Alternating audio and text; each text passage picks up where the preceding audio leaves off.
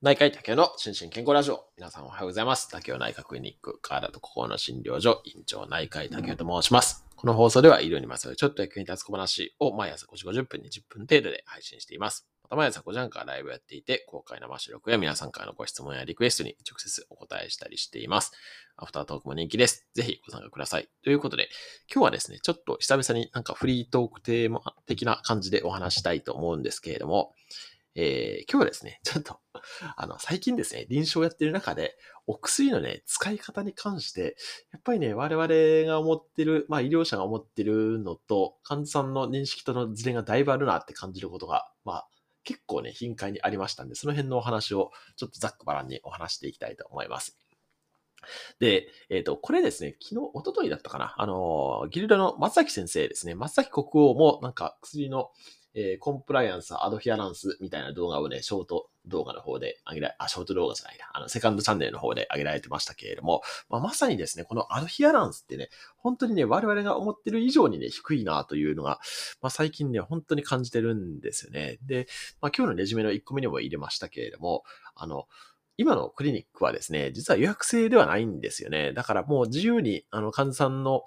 なんていうか、まあ自由意志で受診されるんですけれども、予約があればですね、そのまで、そこまでの、まあ、予約分、まあ、プラスアルファで少しお薬多めに出したいとかっていうことで、次回は、えーいついつ、例えば、えっ、と、1ヶ月後の4週間後の受診でみたいな感じで予約取られるじゃないですか。まあ、例えば今日の受診だったら次、7月、あ、7月、11月の13日の月曜日みたいな、そんな感じで、で、お薬が、まあ、1ヶ月分っていう感じで処方されると思うんですけれども、今の、まあ、クリニック、まあ、多くのクリニックはね、そうだと思うんですけれども、予約制ではないので、そうすると、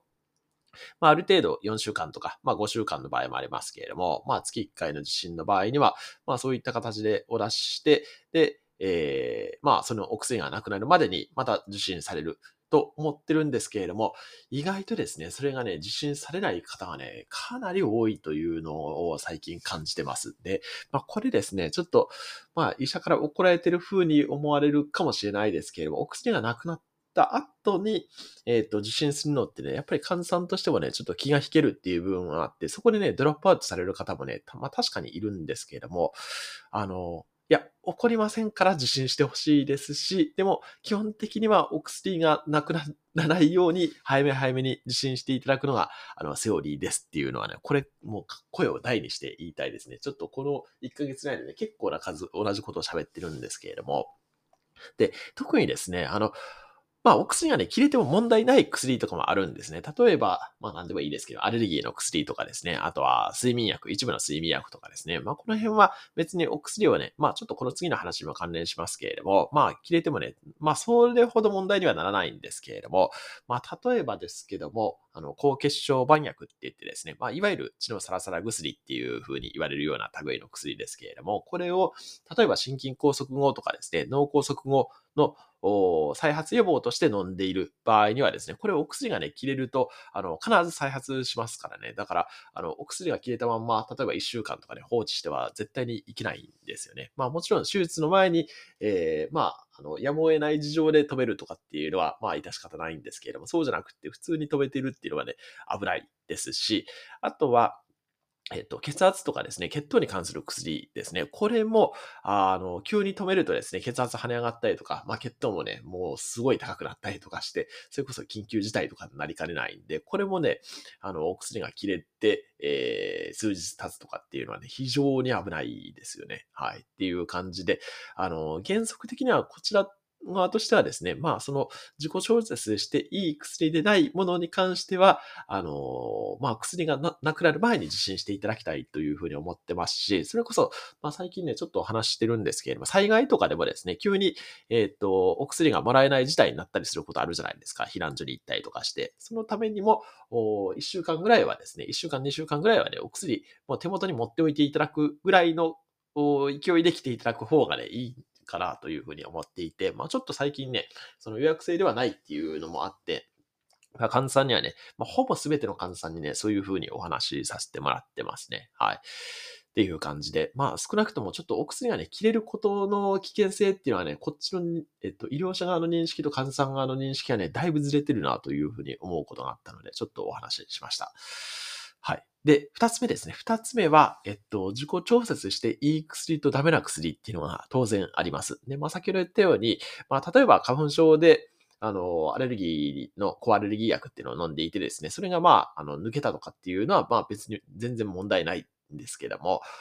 まあ先ほど言ったような、その高血小板薬を予防的に飲んでいる場合とかですね、あとは、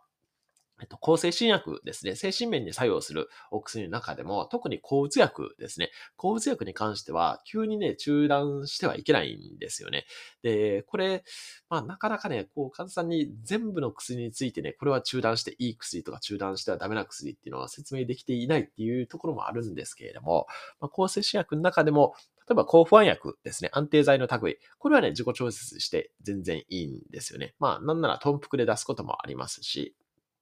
あとは睡眠薬ですね。これも別に飲んだり飲まなかったりしても、まあ基本的には問題ないんですけれども、ただ、あ抗うつ薬ですね。これは、まあ容量にもよりますけれども、あの、急に中断してはいけないっていうことになっているので、その抗うつ薬飲んでる方がね、受診しないとかっていうことになると、お大丈夫かっていう感じになってしまうので、はい。その辺の自己調節していい薬とそうじゃない薬があるっていうのはね、あの、よくよく知っておいていただきたいなというふうに思います。まあもちろんね、例えば便秘に対するお薬とかですね、この辺は、あの、飲みすぎて便が柔らかくなったりとかですね、逆に下痢するときにはね、止めていただいた方がいいんですけども、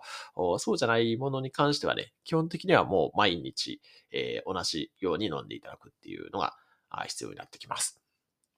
はい。で、あとはですね、容量、容量、容量、用法ですね。これを守れてない方もね、結構いるなと思って、えー、はい。まあ、ここもですね、あの、当然ですけれども、我々お薬の添付文書っていうのがあるので、まあ、それに従って、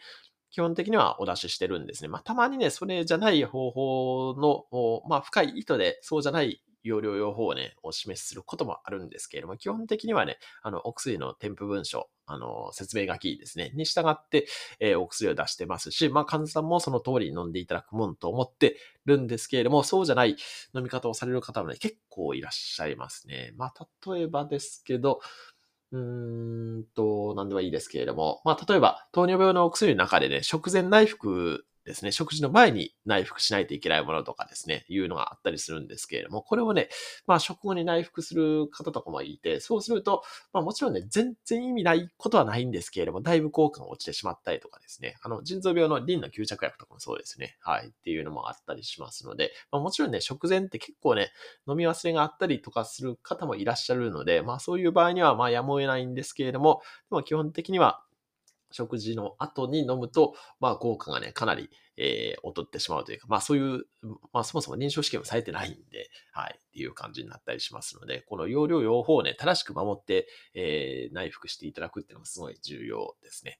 はい。ただ、あ、そうそうそう、それに関連してですね、ちょっと話脱線しますけれども、食事しないとね、お薬飲んではいけないと思ってる方とかもいらっしゃって、これもね、まあ、かなり、まなんていうか、食事に全然関係なく飲んでいいお薬がほとんどですからね。例えば血圧のお薬とかね、全然食事と関係なく、まあ、あの、飲み忘れがないようにっていうことで朝食も内服になっていることが多いですけれども、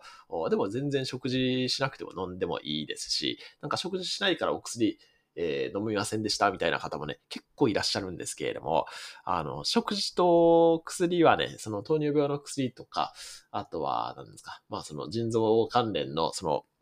えっ、ー、と、電解質が上がらないようにする薬とかですね、そういうのを除けば、基本的にはもう全然食事と関係なく内服していいお薬がかなり多いですね。まあもちろんちょっと必ず食事の前とか食事の後とかっていう薬もなくはないんですけれども、まあその辺もですね、あの、もし気になるようであれば、あの、診察の時に先生に聞く、もしくは、あの、薬局の薬剤師さんにね、確認していただくのがいいんじゃないかなというふうに思います。少なくともね、食事をしないからお薬飲まなくていいとかっていうことはない、そそんなことはないことの方が多いので、はい、ちょっとその辺知っていただけたらいいかなというふうに思います。はい。なんか他にもね、なんかいろいろあった気もしますけれども、ちょっとこの後のアフタートークでまた拾いながらやっていきたいと思います。まあ、ひとまずこれで終わりということで、今日も幸せな一日でありますように、お相手は内科医の竹でした。興味津々。